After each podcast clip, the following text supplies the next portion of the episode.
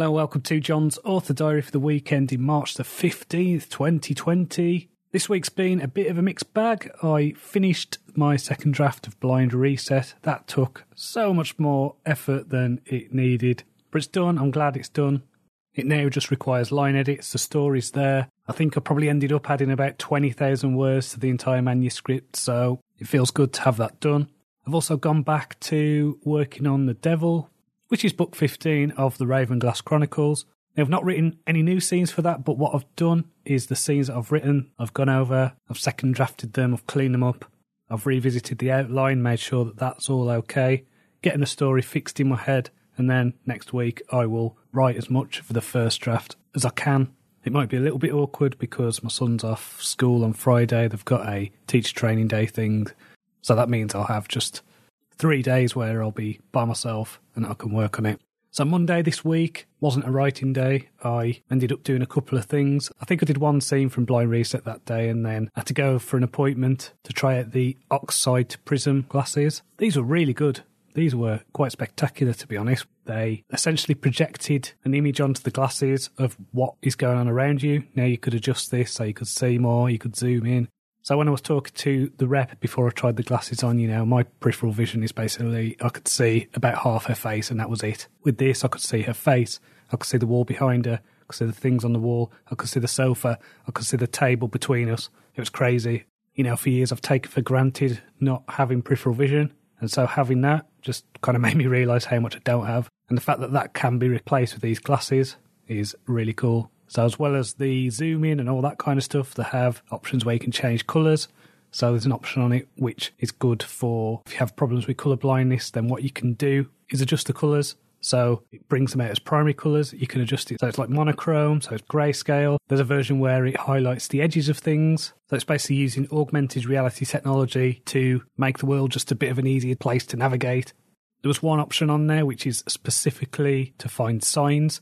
And what it does is it basically pixelates the world, and then anything that could be a sign is highlighted, and you can read it and you can see it, you can zoom in and all that stuff. So, really cool bit of kit. I mentioned last week that I knew this thing would be expensive.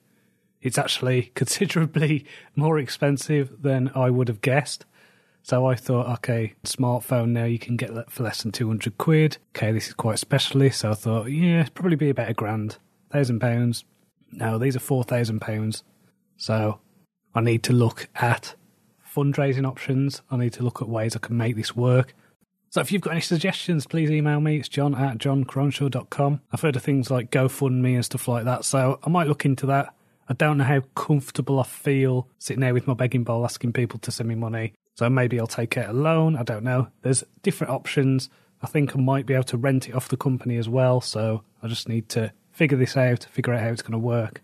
Because I definitely think they'll make for a net positive, even with the price barrier considered. So, you know, I've been doing well with my books lately, and it's not out of the realm of possibility to afford these. I just need to save up. I just need to, I don't know, there are other options that I can consider. So I just need to think about it, see what works best, and move forward with getting these glasses. So after I finished my appointment there, I went and had some lunch, and I had a nice falafel salad, and then went to a local hospital to have my shoulder looked at again. So it is improving. She's still concerned that I might have a torn labrum, so she's going to give me a ring in six weeks, to see if it feels any better. If not, then I'll have to do things like have MRI scans and injections and things like that, so that should be fun. And I've also been sent an appointment at the eye hospital. Now, I kind of dread going to these because I've got a condition called retinitis pigmentosa, and at the moment, there's early helpful signs of good gene therapy research and stem cell research and things like that, but it's still nowhere near being a cure or anything like that. And so when I go to the eye hospital, what they tend to do is they put these drops on your eyes that dilate them, and now this can last for the rest of the day. And what this means is I'm basically in a world that's completely blurred. You can't focus on anything. It's really difficult to do anything. So I actually hate going to these appointments, but at the same time, I know they're necessary. So we'll see how it goes. That isn't till next month, but it's not something I'm really looking forward to.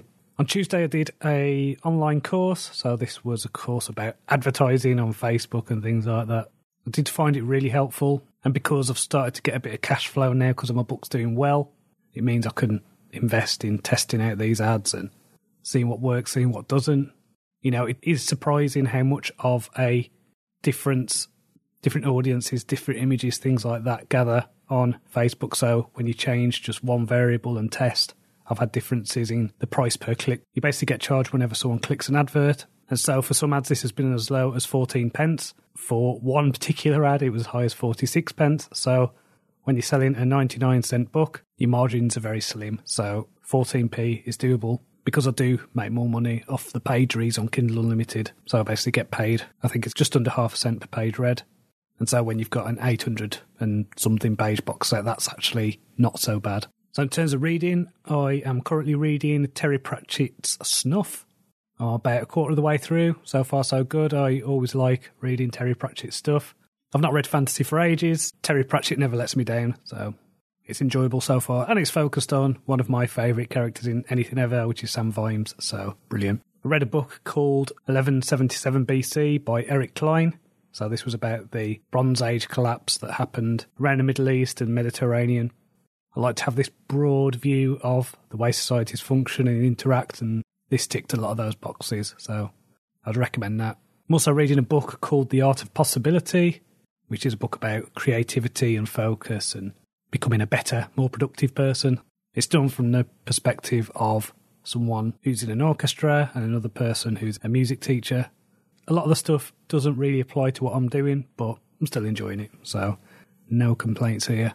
I've had no questions this week, but if you've got any questions, please email me. It's john at johncronshaw.com. I've been sending quite a few stories out lately on my newsletter. So if you want to sign up to that, please go to johncronshaw.com and click on the newsletter link and you can sign up there. You'll get the full, which is the prequel novella to my Ravenglass Chronicles, and then you'll get a bunch of stories set in the universe. So until next time, cheerio.